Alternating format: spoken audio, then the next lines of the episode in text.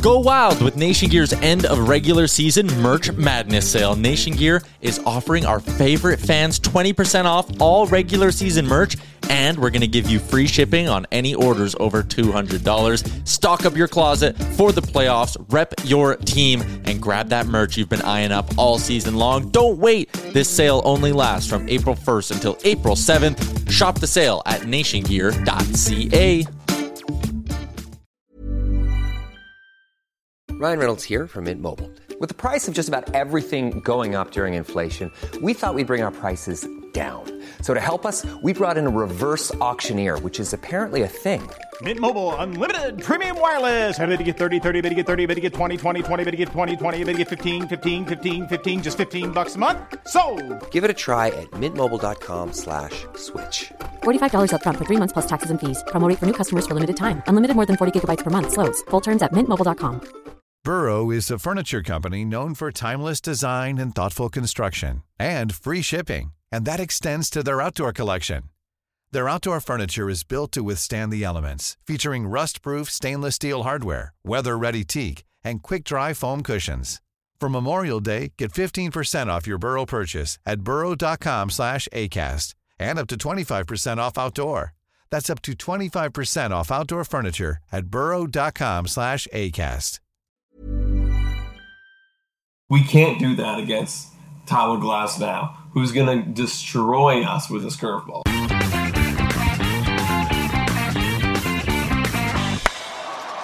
Hello, and welcome to Blue Jays Today, where we always have something to say about the Blue Jays. I'm your host, Adam Peddle. And I'm your host, Nicholas Playlog. And today, we're coming at you with a reaction video. This is straight up maybe, what, Like six minutes? Six minutes, past. five minutes. Yeah, like literally, know. like it's like know. we just finished. The game just finished. This is the reaction video of Game One versus Tampa Bay. Before we get into it, please make sure to like and comment and subscribe to our channel and ring the bell for notifications. Let's talk about this game. We we were Mm. kind of talking about it with people, but we weren't actually really talking about it with Well, each other. Yeah, we were on the Um, live stream. yeah, we, we had a live stream going kind of the whole time, but we were also like majorly in the game.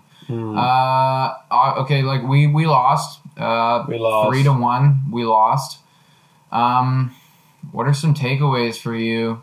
Well, I mean, you know, obviously there's the whole, you know, takeaway of like, oh, we took Matt Shoemaker out of the game way too early, but you know, it ended up being like not a bad decision because only Robbie Ray gave up one earned run. You know, through six innings, we only gave up one run. So in the end, like that's a pretty good decision by Charlie Montoyo. But you know, our offense overall was just not there. We just weren't hitting. Yeah, no, At the- all. I, I don't think that the offense was on at all today. I think that we we played, and I said to Adam maybe like a minute ago uh, before we started this podcast that we were playing Tampa Bay's game today. We were getting behind in counts early, and when you have pitchers like Blake Snell, like Nick Anderson, who have incredible secondary stuff to their fastball, you can't get behind early because now like the video that we had prior to this, we were talking about what needs to be our game plan for Blake Snell. And the answer was you can't hit his slider.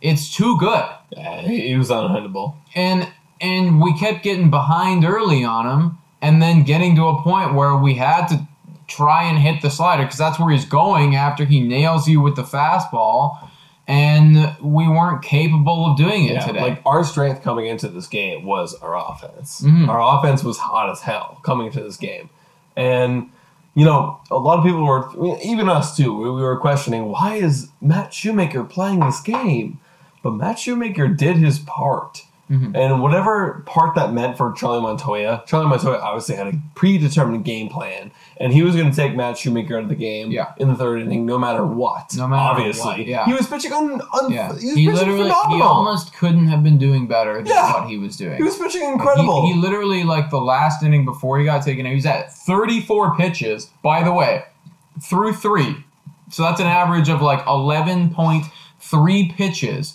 per inning. And the and the inning prior to him getting taken out, he was very close to throwing an immaculate inning. Yeah, literally. Um, we, were, like- we were rooting for the Yeah. We're like, we oh, were- we're some bitches away. We were we were straight up rooting for this guy to toss an immaculate inning. Charlie Montoyo took him out. Here's the thing. I understand when you look at the base of um, you know, we we brought in uh Shoemaker for three, we brought in Ray for three.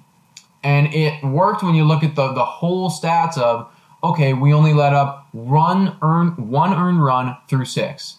But I'm also gonna say one thing that I noticed was that that one earned run was when right off the top when Robbie Ray was getting warmed up. Yeah. And then the other two runs that we gave up were right off the top when AJ Cole was getting warmed up. Yeah.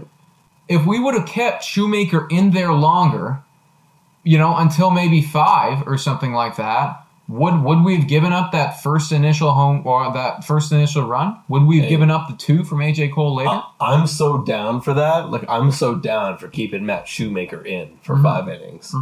But then I'm gonna throw in the argument of someone else being like, "Oh, woulda, shoulda, coulda." Oh, woulda, shoulda, coulda. You know, Oh, I- like, I you mean, know what I, I but I, I do think that we should have. Oh, I think that I I, think think, we that we shoulda, could have, totally. and I think that we should have. absolutely. I think we shoulda. Yeah, and I think I woulda. You know You what I mean? But we gave up three runs in the entire game. Mm-hmm. That's not a lot of runs. You know what I mean? Like we did, like pitching. If, if you were to make an argument, like pitching did their job. Yeah, Pitching exactly. did their job. I completely agree, and, and you know, like Charlie Montoyo's game plan, like I think that we can break it down and we can say this is not what I would have done, and had you done it differently, maybe we were looking at you know one or two runs instead of three. But you're right. The the onus I would say is not largely on the pitching, but it needs to be put onto the offense here Yeah. because it, clearly, like we weren't we weren't stringing together hits Yeah. we were lucky if we got you know even on base for an inning like Yeah. Like the Rays put, you know, obviously you've got you have fucking Blake Snell. You know, Blake Snell is going to dominate us. Mm-hmm. We knew Blake Snell was going to dominate us. You know, we didn't know how much he was going to dominate us.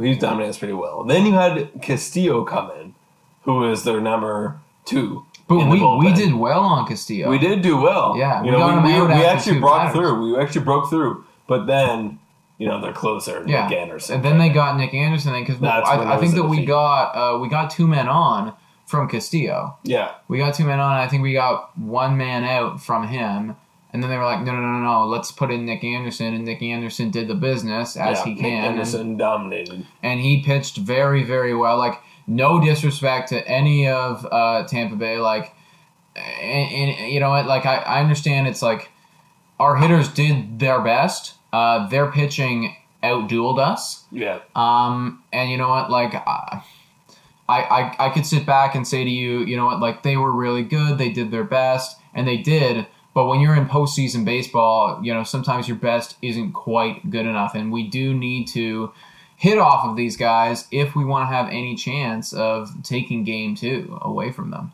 So, yeah. Game one ended up being 3 1 for Tampa Bay. They get the first game of the series, which we predicted. Mm-hmm. You know, we predicted that we would get, we would lose game one. However, we do have a race. We do have a race. Hyun-jin Ryu coming into game two against their second pitcher, Tyler Glasnow, coming in. Um, I project that we do take game two. It's going to be tight, but I do project that we do bounce back and take game two. Yeah. away from Tampa Bay Rays. What what worries me is the way in which we lost this game. I was thinking to myself, I did think it was going to be close, but I was thinking that uh, through Matt Shoemaker, through Robbie Ray, through this bullpen day, we would have given up more runs. Maybe like five. Okay, let's say that we gave up five. And I was thinking, you know what? We might be able to score like three, maybe four off of these guys if we if we play a really good offensive game. And then when we come in tomorrow, we'll have Ryu and we won't have five runs to make up, and our offense will be able to meet the difference. What worries me is that we were only capable of getting one run off of this Tampa Bay pitching. I will say that they did play literally their best pitchers against us. Tonight. They did. They played They did. all of their best Yeah. pitchers We're not going to get Snell, and You know? we shouldn't get Nick Anderson tomorrow either. No. Um, you know, Well, we, well, they might though. They might. They might pitch They might. Nick Anderson against it's us. possible, uh, but they could be saving him for that third game. I could see them doing because he did pitch like what two. He did pitch a couple. a? He, he, he did. Two and a Yeah, bit, Yeah, I think. I, I, I can I can pull it up Oh, right now beautiful. actually, um, and, and tell you. Yeah. Like, he, yeah, he was he was in there for a little bit. Nick Anderson, I like because in a playoff in a playoff run, you want to pitch your best your best pitchers no matter what. You know, so Mm-hmm. You know Tampa Bay Rays playing Nick Anderson three out of three games wouldn't surprise me. Um, Yeah, he pitched. Okay, you know what? He pitched 1.2 innings, so it's. Uh, I think he could pitch again. Yeah, it is. Yeah. It's definitely. If, it, if the game determines it, like like they like they need to lock in that game 2 Mm-hmm. I think absolutely they're going to pitch Nick Anderson against Yeah. us if Yeah. they're winning and they or if it's even close or tied. I can see them doing. And also too, uh, you know, this is something that I'm just taking note of right now. But you know, we K'd on Blake Snell nine times through 5.2 innings, yeah, and Blake He's a strikeout Snell is a strikeout machine. But who's even more of a strikeout machine is Tyler Glasnow. And we have Yeah. Tyler Glasnow coming in tomorrow, you know, Yeah. and we have to we have to avoid the Ks on him, man. It's like Yeah. he can't go six innings on us and get 12 Ks because we're gonna lose that game if he does that. my thing on Tyler Glasnow is like it, he's such a straightforward pitcher in, mm-hmm. in terms of you cannot fall behind against Tyler Glasnow. You cannot because why? Because he's gonna come out with with his breaking ball, his one breaking ball, which is the curveball, Yeah. and his curveball batting average is is sub two mm-hmm. And if, if if we go behind the count, we're gonna we're gonna face a curveball. Yeah. He's gonna he's gonna he's gonna absolutely destroy us. Mm-hmm. But his his fastball is hittable. His most easy pitch to hit is his fastball, regardless of his changeup. His changeup is actually very easy to hit. It's it's like sub three hundred. But he, he tosses that only like five percent of the time, or like even yeah, less than it, that. it- no, it's one percent of the time. It's 1%? literally one Wow. of the time. It's so garbage. Because he's uh, what I say is he's he's like working on it, like he's trying to work on it throughout the season. But regardless, you have to attack the fastball early. So many times tonight have I seen our Blue Jays hitters getting behind in the count, trying to work their way back. But now they're working their way back against Blake Snell's changeup, slider, and his commanding fastball. We can't do that against Tyler Glasnow, who's going to destroy us with his curveball. Well, I mean, we need to gear up because we were. I thought a lot of the game actually we were looking for the fastball, and I noticed that from our Mhm. hitters, and they were just clearly incapable of hitting it, and Yeah. and it it hit velocities. Uh, like in that last at bat there from Hernandez, he was three and zero. Gurriel was on second, and he had the green light the whole time. Uh, and he ended up K'ing. Um, uh, the first two were fastballs, and they were down there. They were hittable. Um, he missed them, and then because he got to a full count, the guy hit him with with an off speed stuff and caught him looking completely. Um, but that comes down to when when you work yourself up, and he had a great at bat to work himself up to three and zero on that guy. You have to then be capable to put the barrel on the ball when he comes at you with his 98 99 and it's very Yeah. difficult but that is the way that we're going to win Yeah. against tyler glasnow And- tomorrow And that's it. It's like, we, you know, we know he's elite pitching. 'Cause Mhm. we- they've got elite pitching. yeah And like, yeah if you seriously, Blue Jays, want to contend, you want to be contenders, you have to actually beat elite pitching. yeah that is And- yeah That's that. That's it. And hey, listen, like, you know, we've talked like anything beyond this is gravy. Mhm. Anything beyond this series is going to be literal gravy. Like, I love this as a Blue Jays fan, but you guys have to make the adjustment, and you have to literally beat good pitching. If you can't beat good pitching, you're not going to be a postseason team. You No. can't beat the Gerrit Coles, the the Shane Biebers, the the Blake Snells, you're not going to beat the postseason teams. So, exactly bro what are you? What are What- you? And what are you you? know, it's like we're, we're gonna we're gonna find out, man. Because uh, and uh, you know, like to quickly wrap this up, like like I've said before in previous podcasts, like I am a monstrous Green Bay Packers fan. We went in the postseason last year, and our Achilles heel was we could not stop the run. And right now, I'm seeing that our Achilles heel as a Blue Jays team is we cannot hit the 95 and up fastball. Can Yeah. we adjust in game two against a guy who averages 97? Way faster. That's going to be our challenge, and that is going to determine whether or not these guys are ready to make a bit of a run. Regardless of what happens, I think we know in the offseason what these hitters need to work on. Absolutely. I think we know where their focus needs to lie. Absolutely.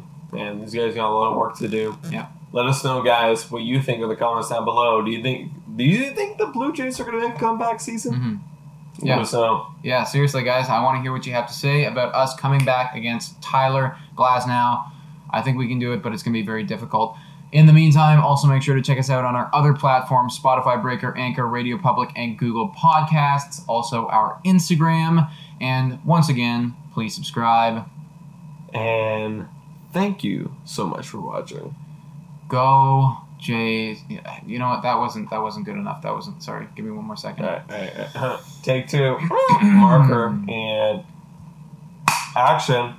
Go Jays. Go.